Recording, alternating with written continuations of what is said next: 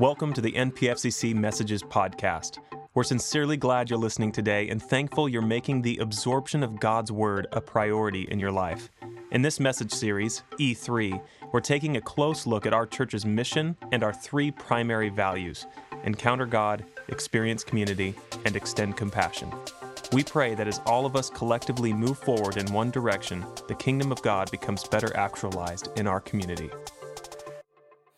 Well, have a seat this morning, and man, it is wonderful to see you all again on this uh, very soggy morning. I'm glad that you made the journey to be with us, and uh, and it's wonderful uh, to see you, and it's wonderful to be seen by those of you who uh, are with us online. I realize there's some people who, whether it be illness or because of the weather and things like that, that, that you're visiting with us online. We're glad you're here, and uh, and I believe I believe that uh, even if you're joining us online, that you are with us in this holy ground this morning. And, you know, last week we began our vision series that we are calling E3, um, where we're looking at our, our mission as a church and the strategies that we focus on to help get us there. And, and last week we zeroed in on our mission, which was, uh, it's written in your notes there, that says, uh, and, and you could read it with me, it says, to help people find and follow Jesus. Right? Let's try this again. The mission of Newbury Park First Christian Church is to help people find and follow Jesus. Yeah, we just want to keep getting that into our heads. That's what that's what we're all about. And this morning we're gonna we're gonna dive deep and focus on um, and the first strategy statement because we have these three easy strategies that help us get there to help us help people find and follow Jesus. And we do it this way we, we do that by helping them encounter God, experience community, and extend compassion. And, and today we're going to dive deep into the first of those, encountering God. And, and what it really means to encounter God. To, to begin with, I, I want to invite you to pray with me this very simple but very, very dangerous prayer. Um, and, and, and, here's the prayer. I'll give it to you first and we'll just say it together. The prayer is this Dear Lord, I want to encounter you today. And think about what that means, right? Think about what that means because I want to invite you to pray that every single day this week and see what God does. But, but that could be a scary prayer for most of us. It, it, it sh- we should enter that with a sense of awe. So let's, let's just say that together. Dear Lord, I want to encounter you today. And that's my prayer for you. If nothing else happens this morning, uh, I don't even care if you hear what I say. If you encounter him, then, then, that's, then that's what we want this morning. When I say encounter, I realize that many of you in this room may be thinking um, that you long to have an encounter with God, maybe whatever that means. Because some of you are maybe new to this whole like trying to figure out faith and follow Jesus and all that kind of stuff. Maybe you're just checking it all out and you're like, yeah, I, I like that sound of that. Like, I, I don't, don't know exactly what that means. Um, and, and some of you are like, man, I have been searching for an encounter with God for a long time, but, but I don't seem to be able to find him. God, maybe for you, God seems elusive, or maybe, maybe it feels like God is hiding from you. But let me assure you of this He's not hiding. And God, God's not hiding from you. Uh, this week, um, we've been loving having some of our grandkids uh, with us in our home. Uh, our daughter Shelby, and um, who lives in Arizona, her husband's a youth pastor, and he was uh, at, at, camp this weekend. So they came out, and so we had our, our little grandson Sawyer, who's just about to turn three, and little Charlotte, who is the cutest thing in the world, looks just like her mommy, and, um, and she's just, you know, a little over uh, six months. And we've just been having fun having them in the house this week. And I'm a little more tired than normal. Um, but, um, but it's because we've been playing a lot. Because the minute I walk in the door, I hear, Papa, play with me, right? How do you say no to that? Right? And so, and, and, the, and one of the favorite games that um, Sawyer, our soon to be three year old, uh, has is what he loves is he says, um, Papa, you hide. right? Because we're, we're playing hide and seek, right? And, um, and so I do. So, so I go and I hide. It, it looks just like that, right? And, and so as I'm thinking about that, um, I, I was thinking about, you know, I, I could really, I could really hide if I wanted to. Like, like I, I could, if, if somebody says, Papa, you hide, I, I could, like, I could go in the attic. Um, I could go, in, there are places, I could go in my garage and hide, well, there are places in my garage that things go and they never come back. But I could go and I could, if I wanted to, I could hide in a, in a way that he would never find me. Right? I, I could do that if I wanted to. But, but that's not the game we're playing. The, the, the game that we're playing is, is that it's fun to seek and it's fun to find. And I, I hope that, that, that if you don't get anything else this morning, that you realize this morning that while it's not a game, it is exciting and exhilarating to seek out and to search after and to find God. And He is not hiding in a place where He's hard to find. He's not trying to stay hidden from you. He, he mostly is hiding in plain sight, uh, where, where all you have to do is seek. And so, if nothing else this morning, the, the first thing that I would want you to know is that, that this morning maybe you're doing the first step in encountering God, and that's that you just seek. Because seeking is that first step in, in finding the God who wants to encounter you. And when we were kids, we'd wake up on Saturday morning, we'd watch cartoons. Everybody remember that? Before all the personal devices, right? We had to have a shared TV. And me and my brothers, we would run out on Saturday mornings right? And we wanted to watch, you know, there's Tom and Jerry, Mighty Mouse, Underdog. Any Underdog fans in the room, right? Yeah. Um, and, you know, my favorite was Speed Racer. Yeah, uh, Speed Racer was awesome. Um, but, but the problem was is that our youngest brother, Jim, um, he was a little bit younger, and so he would get up earlier and he would get out and he'd get to the TV first. And then he's watching like, you know, Looney Tunes like Porky Pig and all that kind of stuff. But we wanted to watch Speed Racer. But of course, if we just like pushed him out of the way or changed the channel on him, then he would cry and dad would you know, come and that, that wasn't going to be a pretty scene. So while he was watching, we were thinking, and we, we came up with this, with this scheme. And so what we would do is we would say, you know, Jimmy's watching uh, his cartoons, and, and I would say, hey, let's, let's play hide and go seek. And then I would just, uh, you guys hide, and I'll seek, and I would just start counting one, two. And Jimmy would get up, stop watching cartoons, and he would run. And he would run to the hall closet every time. And there were a couple toys and things in there, and he'd run to the hall closet and he'd be in there. And we would go sit down and change the channel and watch cartoons. And every once in a while, one of us would walk down the hallway and we'd say, Where's Jim? He's such a good hider. Which kind of just kept him in the closet, right?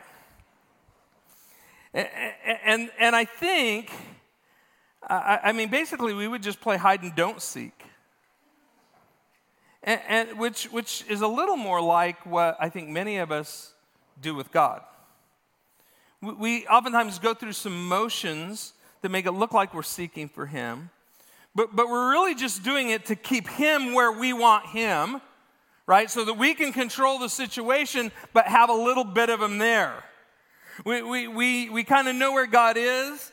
And, and so we're like, okay, let's just, or we want something, and so we, we kind of do something so that God will kind of give us what we want. And for many of us, that's the way we treat this relationship with God. We go through these motions, but, but we're really, again, just doing it so we can get what we want out of it. Folks, let me be clear on this God wants you to find Him. God wants you to find Him. He, he, he is not going to force Himself you know, upon us, but He wants us to find Him. He's not hiding. But like the verse that Beverly shared with us this morning, Jeremiah 29 13 says, You will seek me, and you will find me when you seek me with all your heart. So, my prayer is that you will seek him. Now, to help us w- understand what encountering God is all about, we're going we're gonna look at the life of someone who encountered God. In fact, the person we're going to look at this morning is one of the only people that we know has seen God face to face. So o- open your Bibles if you have Bibles with you. If not, they'll be on the screen. But um, open your Bibles to the book of Acts. And, and we're, we're going to encounter God through the life of Moses. And some of you Bible people are like, wait a minute, Moses is not in Acts. And let me assure you that he is. And the story of uh, Moses gets retold in the book of Acts. So, for some of you, you know, Bible scholars didn't know that, so then you learned something new today. Okay, so Acts chapter 7, um, Stephen, before his life is taken for his devotion to God, tells a story. Uh, Moses' life was quite a roller coaster, as we discover in Exodus chapter 2 and 3, but also in Acts 7, that um, his life was crazy. His, his people, the children of Israel, the Jewish nation, had been enslaved by the Egyptians. And, and, if you remember, God had made a promise to their forefather Abraham that we talked about just a few weeks ago. And he said, He promised Abraham that he would become a great nation and that his descendants would number like the stars in the sky, right? Or the sand on the seashore. And, and so there was one thing that the children of Israel were really, really good at doing, and that's having descendants because that was God's promise to them. And, and, so they had lots of people. In fact, they started to outnumber the Egyptians that were holding them captive. And so the Pharaoh looked at that and he says, Hey, wait a minute.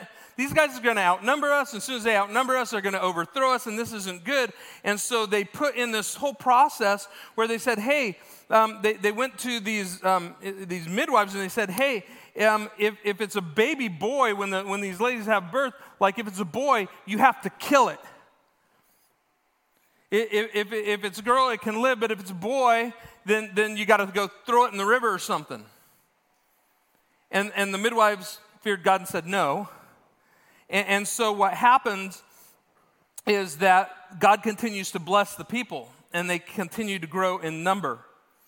And so their punishment gets worse and worse and worse.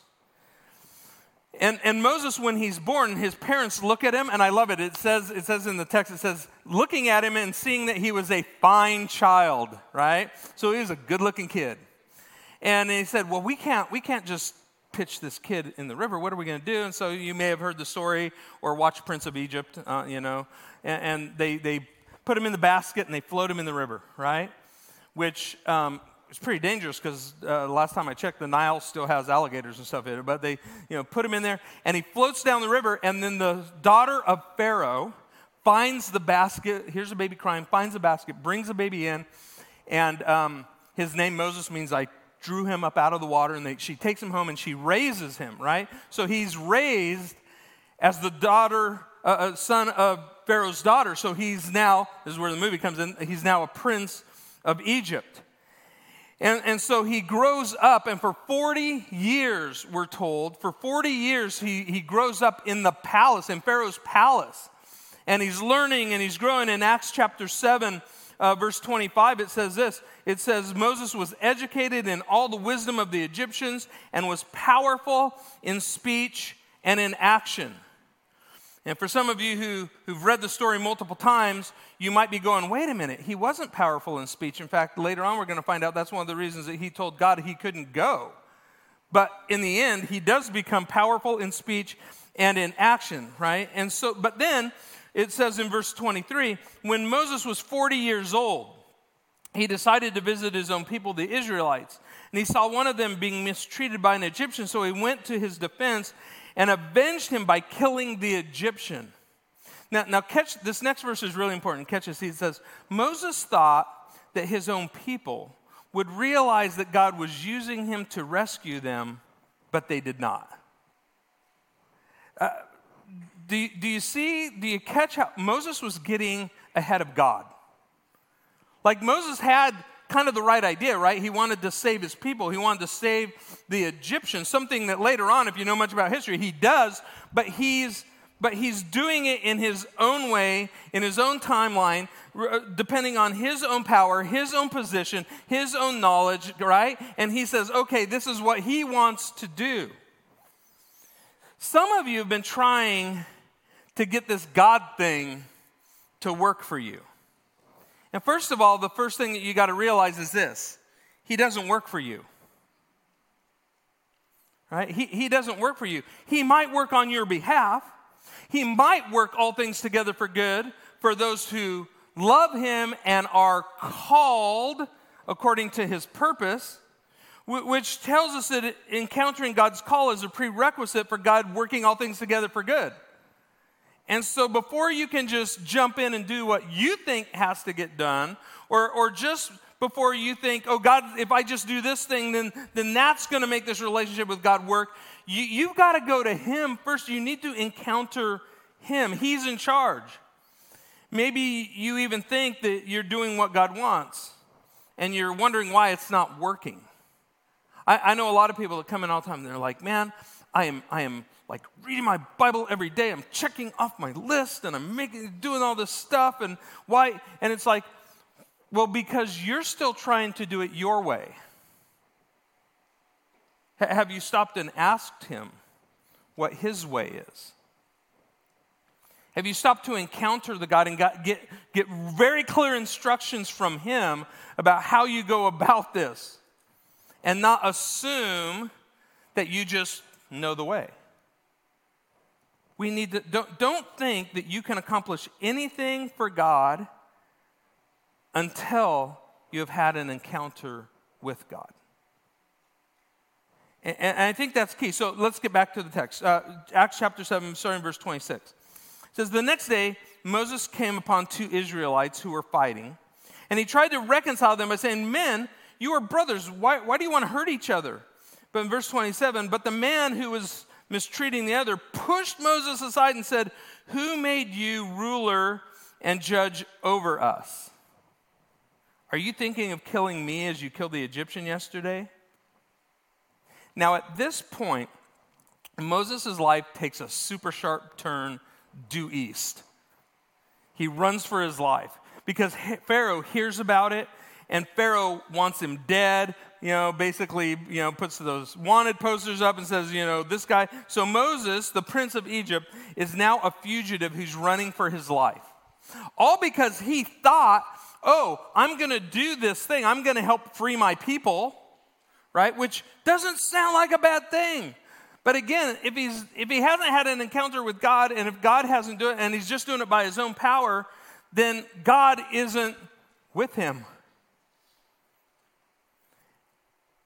So let's not make that same mistake. So, so he runs and he ends up east in the land of Midian, um, which basically, you know, you're thinking today, modern um, Saudi Arabia kind of area, lots of sand, lots of desert, lots of nothing. And, and that's where he goes. And then he, he runs into a guy, a priest um, of the land of Midian, a guy named Jethro, and then he marries the priest's daughter and he becomes a shepherd for 40 years. Education number two.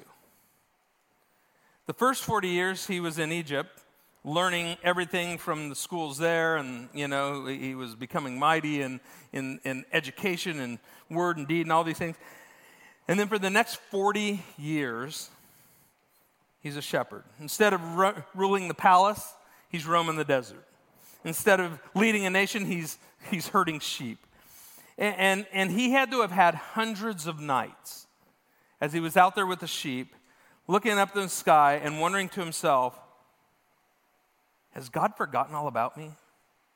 Or where is God in all of this? Now let's just take a real quick pause. How many of you have ever asked that question? Where is God in all of this? Anyone? Am I the only one? Yeah. We all ask that. But God never forgets us. He never does. But for 40 years, he watched sheep. For 40 years, he'd been hiking the same hills watching sheep. For 40 years, uh, you know, 40 years was just long enough so that he stopped maybe looking over his shoulder, wondering if an Egyptian bounty hunter was, you know, with a help wanted or a wanted poster in his hand was coming to get him. 40 years he was a fugitive, a foreigner. 40 years without seeing his family, his parents, his brother, his sister. 40 years of just watching sheep. But after 40 years, this one day would be different. He would wake up the same. He would go and he would do the same job. He would walk the same trails that he normally walks, but he would not return the same person. After 40 years of what seemed like punishment or just surviving, trying to figure things out, 40 years of what seemed like being lost, but today his life would forever be changed. Because on that day, he would encounter God. And his life, in fact, all of our lives, would never be the same. After 40 years of hearing little but bleating sheep, right, Moses would hear, would actually hear the voice that spoke the universe into existence. He had probably walked by that bush multiple times before and never even noticed it. But today, today the bush was going to be on fire.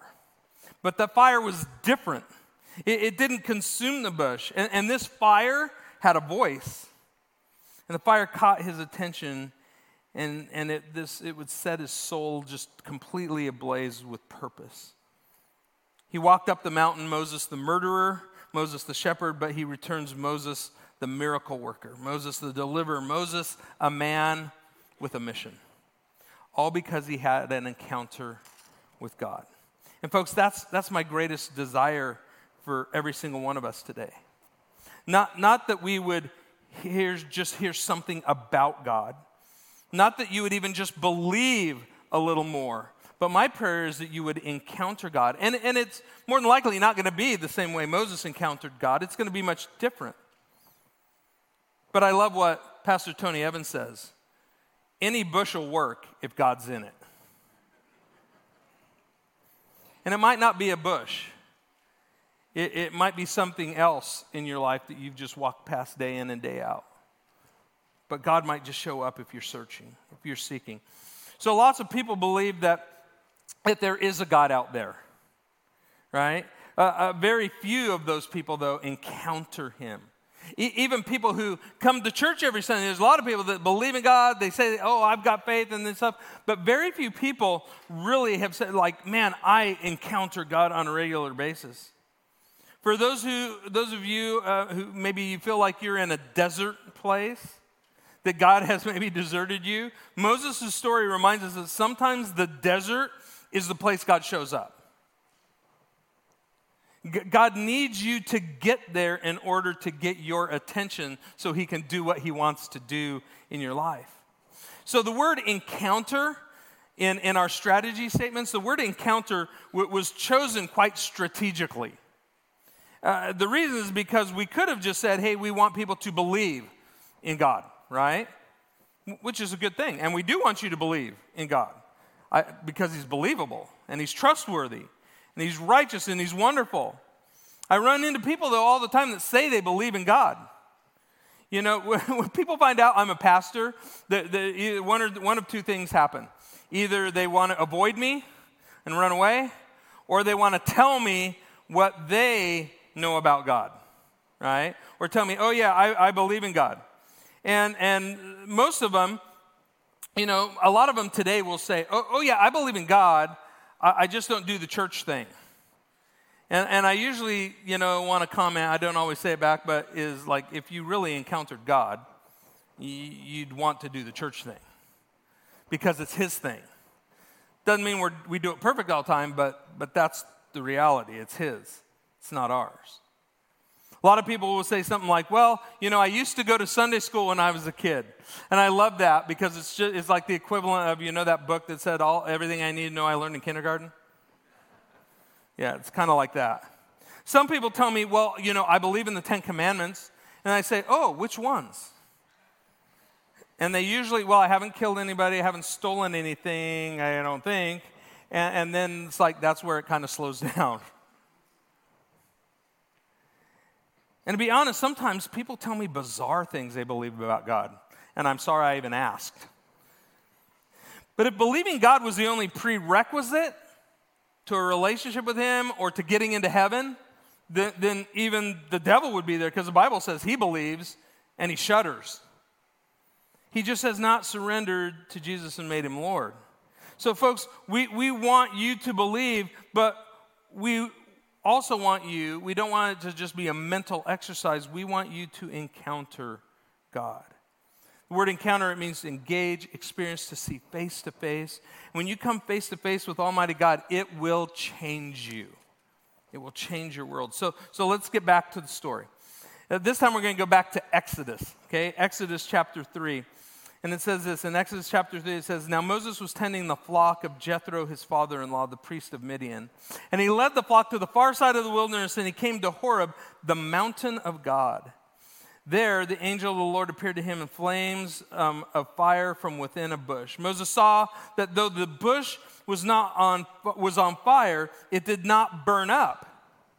So Moses thought, I will go over and see this strange sight, why the bush does not burn up. Now, I just want to just want to suggest this to you. If you really want to encounter God, position yourself to encounter him. I mean, Moses doesn't just kind of recognize, oh, there might be some God thing going on over there. He says, I'm going to go over and see. He, he stops what he's doing. He says, okay, I'm going to go and I'm going to reposition myself so that I can check this out. And, and, and so, what, what I would suggest to you is that you find ways to reposition yourself, to maybe do something different than you're doing on your everyday journey. Because, like I said, man, he walked by that bush so many times, and I'm sure he'd seen bushes on fire before. He used to just probably throw dirt on them. But now he's like saying, Hey, I'm noticing this. I, I, think that God is doing something. So what does he do? He doesn't run away. He, doesn't, he positions himself so that he can hear God. Now, there's lots of ways that you can do that. Time in God's Word. I, I, believe is essential. I, I, believe, I believe that time in God's Word is how we recognize the voice of God. If you don't spend any time in His Word and hearing Him through His Word, you won't, I don't believe, recognize His voice when He speaks. I think prayer, prayer is so vital to the life of the believer. And, and if you want to encounter God, I, I believe that prayer has to be part of your regular life and routine. We, we try to help people reposition. Um, that's why we do things. You know, people always wonder, like, oh, are these just programs or whatever? But our, like our next steps thing, it, it's simply an opportunity for us to help you reposition yourself and say, oh, here's a next step that I can take in order for me to deepen my relationship with God, for me to grow, for me to get connected. And so that's what those things are all about. It's not just because, oh, we have a plan and you have to, it's, it's like our intention is, hey, we want to help people take the next step in their relationship. We want them to encounter God. Um, rooted, that you've heard about and you keep hearing about, um, I really believe that is a way to position yourself maybe differently. I know that there's some people in this room right now that are like, well, I've been a believer for a long time. I don't think I need rooted. If that thought crossed your mind, you need it more than you think you do. Okay? Because it's, it's a new, it's kind of a new way for some of you. It's, it's a way to, for some of you to re wake up to some things. For others of you, it's, it's to look at them for the first time in a different way and to not just like think about praying or think about reading your Bible, but to actually work at it, do it, experience it. You, you don't just talk about prayer and read, you actually have a prayer experience. You, you, you don't just talk about the fact that serving is a nice idea, you actually go and you do it, you experience it. You, you, you don't just talk about the fact that there's a spiritual battle going on, you actually wage war in the middle of it so that you are helping one another get free from the strongholds that the devil has in our lives. There's all kinds of things that we do. And so these things, they're just, they're opportunities to reposition yourself. I mean, life groups for us, it's, it's not just to fill a place on the calendar or to fill time or anything like that. It's, it's to give you a place where we get together and, and we can look at God's Word together. We can look at life. We can help one another in this journey. And we can say, hey, how are we together going to help one another encounter God in real and fresh ways so that we can keep walking with Him? That's what it's all about. And so I want to encourage you if you want to really encounter God, I mean, there's ways that we're just saying, hey, here's some ways that we have found that kind of work. I'm not saying they're the only ways, but they're really good ways to position yourself to, to recognize God's presence, to hear from Him, and to grow in your relationship with Him, to encounter Him. In Exodus 3 and verse 4, the text goes on and says, When the Lord saw that he, Moses, had gone over to look. So God's watching. It's like, okay, is Moses going to respond? Right? I mean, again, God doesn't make it hard, right? Remember that whole feet under the curtain thing, right? God lights a bush on fire and the thing doesn't burn. You kind of got to go, what's up?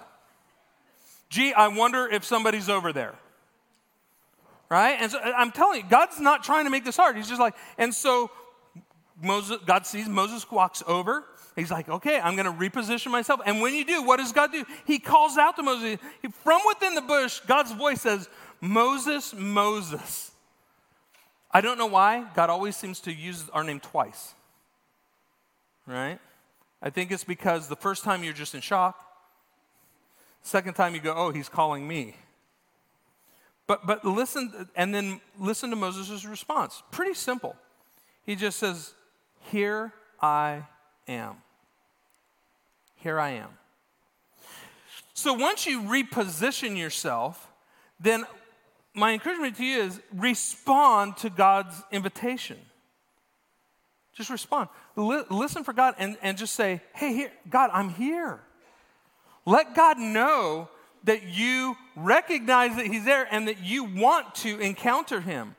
So respond to the invitation.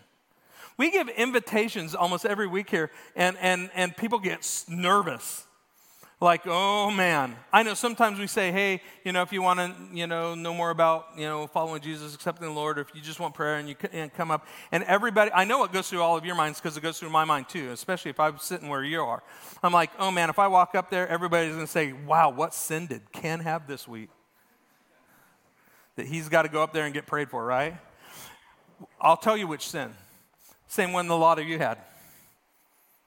I'll just let your minds go there. But respond. We have to be better at responding. When God calls our name, when God says, hey, then our response should be, yes, God, I'm here. I'm, I'm in. I want to hear from you, and I want to do what you want me to do. And then God replies, He says, Do not come any closer, God said. Take off your sandals, for the place where you are standing is holy ground. I spent some time just meditating on that this week. Like, why'd God tell him, like, take off your sandals? And, and, and, I think it was just, I think it was God's way of saying, like, hey, this is going to take a minute, right? Don't, don't, don't rush off. Take off your shoes. Get comfortable here. We've got some conversation to have. And, and I think, you know, kind of like Devin's cell phone um, we don't often take the time, right? Because we're so busy with all the other gadgets and things of life. We don't take time.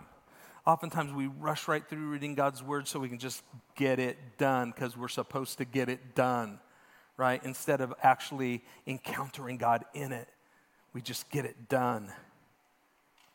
And if we keep doing that over and over again, that becomes our pattern. I guarantee you this will happen.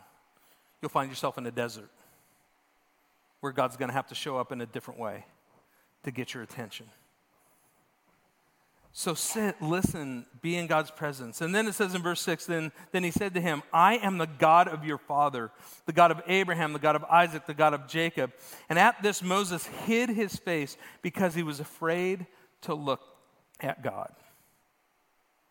First thing on that is this God wants you to know him before you do something for him. He wants you to have a personal encounter with Him before He sends you off to do something for Him. Some of us think it happens the other way around, but He wants you to know Him. So He says, Hey, here's who I am. I'm the God of your father Abraham. Remember the guy with the promises? Yep, that's me. And I'm still keeping those promises. I kept them with Isaac, I kept them with Jacob, and now you're part of this whole thing. And then Moses was afraid. He hid his face. Why? You know, there's been a lot of trend over the last several years about, you know, Jesus is my homeboy, Jesus is my buddy, and all this stuff. Um, let, let, me just say this. Um, while, while, I understand the idea that, yeah, he wants a personal relationship with you, um, he is the awesome, almighty, all powerful. And, and he's not something to be trifled with. He, he's not something for us to just handle gingerly or just go, oh, I can, you know, eh, or make it on my terms. Eh, we, we, need to, we need to be in awe of the God who calls out to us. And there are times when I know that God is speaking to me that it scares the bejeebies out of me. And I'm just like, oh my gosh, like, God, what are, what are you asking? What are you calling me to do? What, Lord, really? If it's really God, there will be times when you just go, wow, his presence is awesome. In verse 7, it says, Then the Lord said, I have indeed seen the misery of my people in Egypt. I've heard them crying out because of the slave drivers and I am concerned about their suffering. And Moses is probably going, Yeah, yeah, I was too. And remember, I tried to do something about it and it didn't work out. And God's going, Just listen. So I have come down to rescue them from the hands of the Egyptians and bring them out of the land into a good and spacious land, a land flowing with milk and honey, the home of the Canaanites, Hittites, Amorites, Perizzites, Hivites, Jebusites, all the otherites. Now the cry of the Israelites has reached me you catch that? Now, the cry of the Israelites has reached me, and I have seen the way the Egyptians are oppressing them. So, now go. See that little word now? The little words sometimes carry a lot of meaning. Because back there, when Moses tried to just kill the Egyptian and do it his way, that wasn't now. That was Moses' timing. But after 40 years later, after Moses had wandered in the desert, as, after Moses had gotten stripped of his power, stripped of his position, after all that other stuff had happened to him, after he was kind of probably in a more desperate place, God says, okay, now's the time. Because now you're not going to do it on your terms and with your power, you're going to do it with my power and the way I want you to. So now it's time. And you won't know that if you're not regularly encountering God. I think that's why a lot of us, we think we're doing the right thing a lot of times, and then we hit a wall and we're like, why isn't this working? Right? Because we're still doing it on our agenda, our time, our effort. God says, So go now, I'm sending you to Pharaoh to bring my people, the Israelites, out of Egypt. Then Moses said to God, Who am I that I should go to Pharaoh and bring the Israelites out of Egypt? Mo- Moses then, all of a sudden, if you know the story much, go home and read the rest of, uh, of the next couple chapters, chapter three and four. He comes up with all these excuses, right? He comes up with, he's like, well, whoa, God, like, don't you know I'm a wanted man over there? Like, when I left, they were trying to kill me. And, and then there's this whole, you're like, hey, God, I, I don't think I'm the right guy. He actually says, like, I, I have a speech problem which by the time we get to Acts, we know God fixed because it said he was powerful in word and deed, right? So God took care of that. But he says, hey, I've got, this is the problem. And then finally he just looks at God and he goes, no, no, no, God, send somebody else. Here's what I want you to know this morning is this it's okay to wrestle. It's okay to wrestle with God. Wrestling's part of the encounter. Just like hide and seek, favorite thing. I mean, even my grandson now, uh, his dad actually had to tell him when he was coming out to California it's okay to wrestle with your cousins and with your uncles and with Papa, but don't wrestle other people. It's okay to wrestle with God. It's okay to throw it out and say, God, I'm confused. God, I'm not sure. God, but keep seeking the answers. It's okay to wrestle. And God says this in verse 12. He says, God said, I will be with you and this will be a sign to you that it is I who have sent you. When you have brought the people out of Egypt, you will worship God on this mountain. Why did God have to reveal himself there? Well, this was going to be the place where God not only reveals himself to Moses, but reveals himself to a whole nation. This is the same mountain where Moses gets the Ten Commandments. This is the same place where, God, where, where the people stand in absolute fear of the Almighty God and they bow and they worship Him before this place. So, just to wrap this up real quickly, when you encounter God, and I'm just going to suggest these three things happen. Number one, He redeems your past. You go back and you think when, when, when, Moses goes like, who am I to go back to Pharaoh? Well, you're the perfect guy. Remember all those Egyptian classes you took? Nobody else out here in the desert seems to speak Egyptian, right? You're, you're, you're the right guy.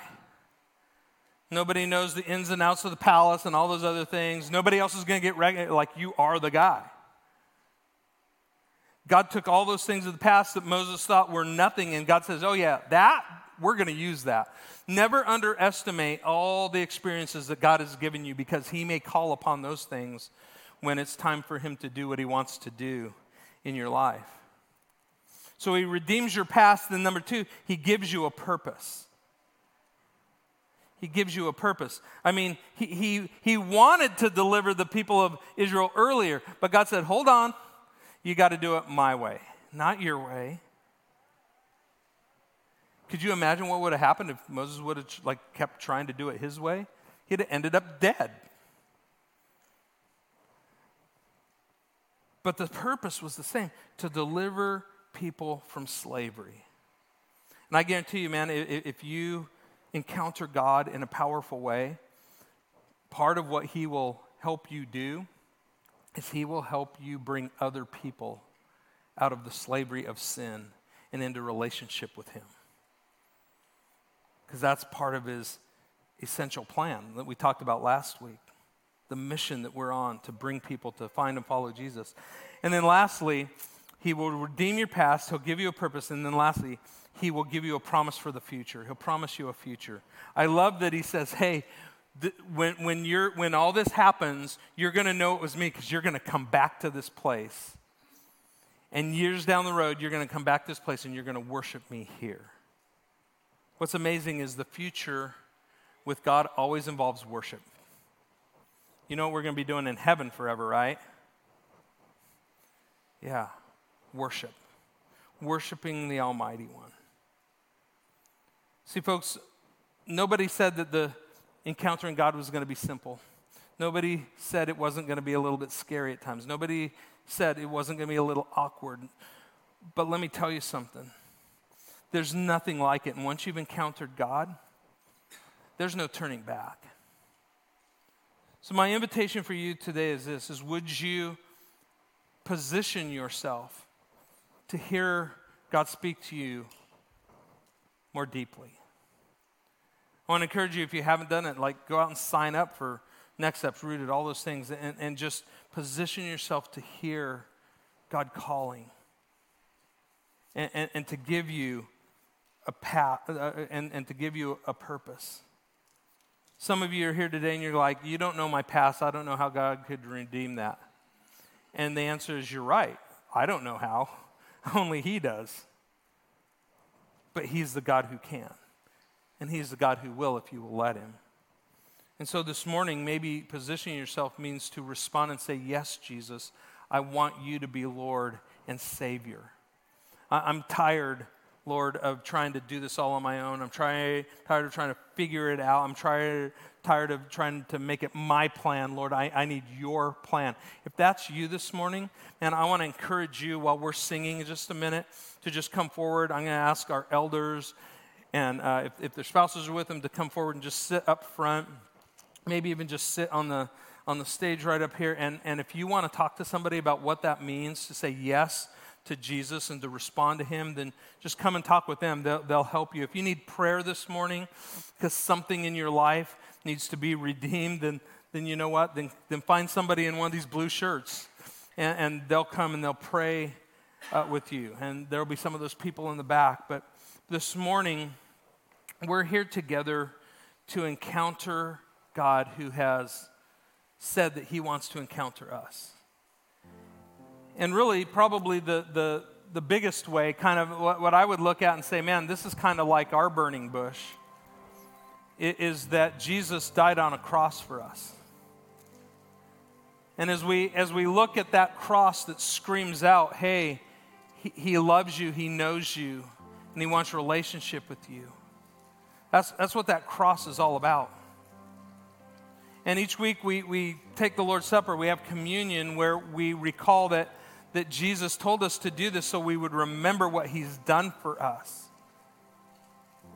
And, and so I just want to encourage you to make this moment right now Make this a holy moment. Make this a holy place where you encounter God, where you realize what He has done. Turn aside from all the other thoughts going on, all the things bouncing around your head, and for a few moments, turn aside and say, Wow, look at what God has done for me. And, and hear Him say to you, as you think about these emblems, help, eh, just, just hear him say, I love you. And, and I want to redeem your past. I want to give you purpose. And I have a promise for you. And then, what I would encourage you to do, because again, it's not always easy, is this morning, I know it's really easy to say it in your head, but at one point, as you take communion this morning, I just want to encourage you just say, Here I am, Lord. Here I am. And allow Him and His presence to just sit with you this morning. And then each and every day this week, I just encourage you find a place to be in His presence and pray God, here I am. I want to encounter you. Because if you seek him, you will find him when you seek him with all your heart. He gave all he had for us.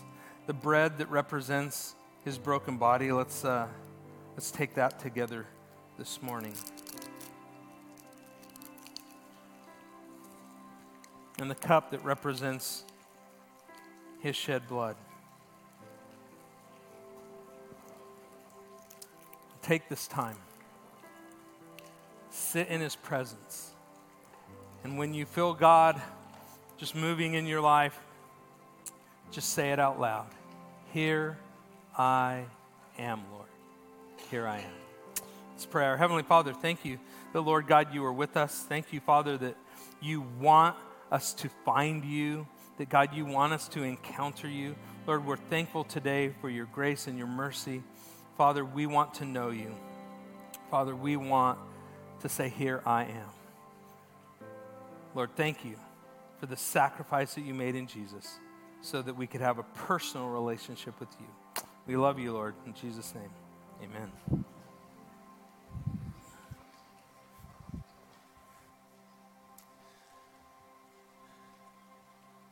Some of the most powerful three words that we could say, right? Here I am.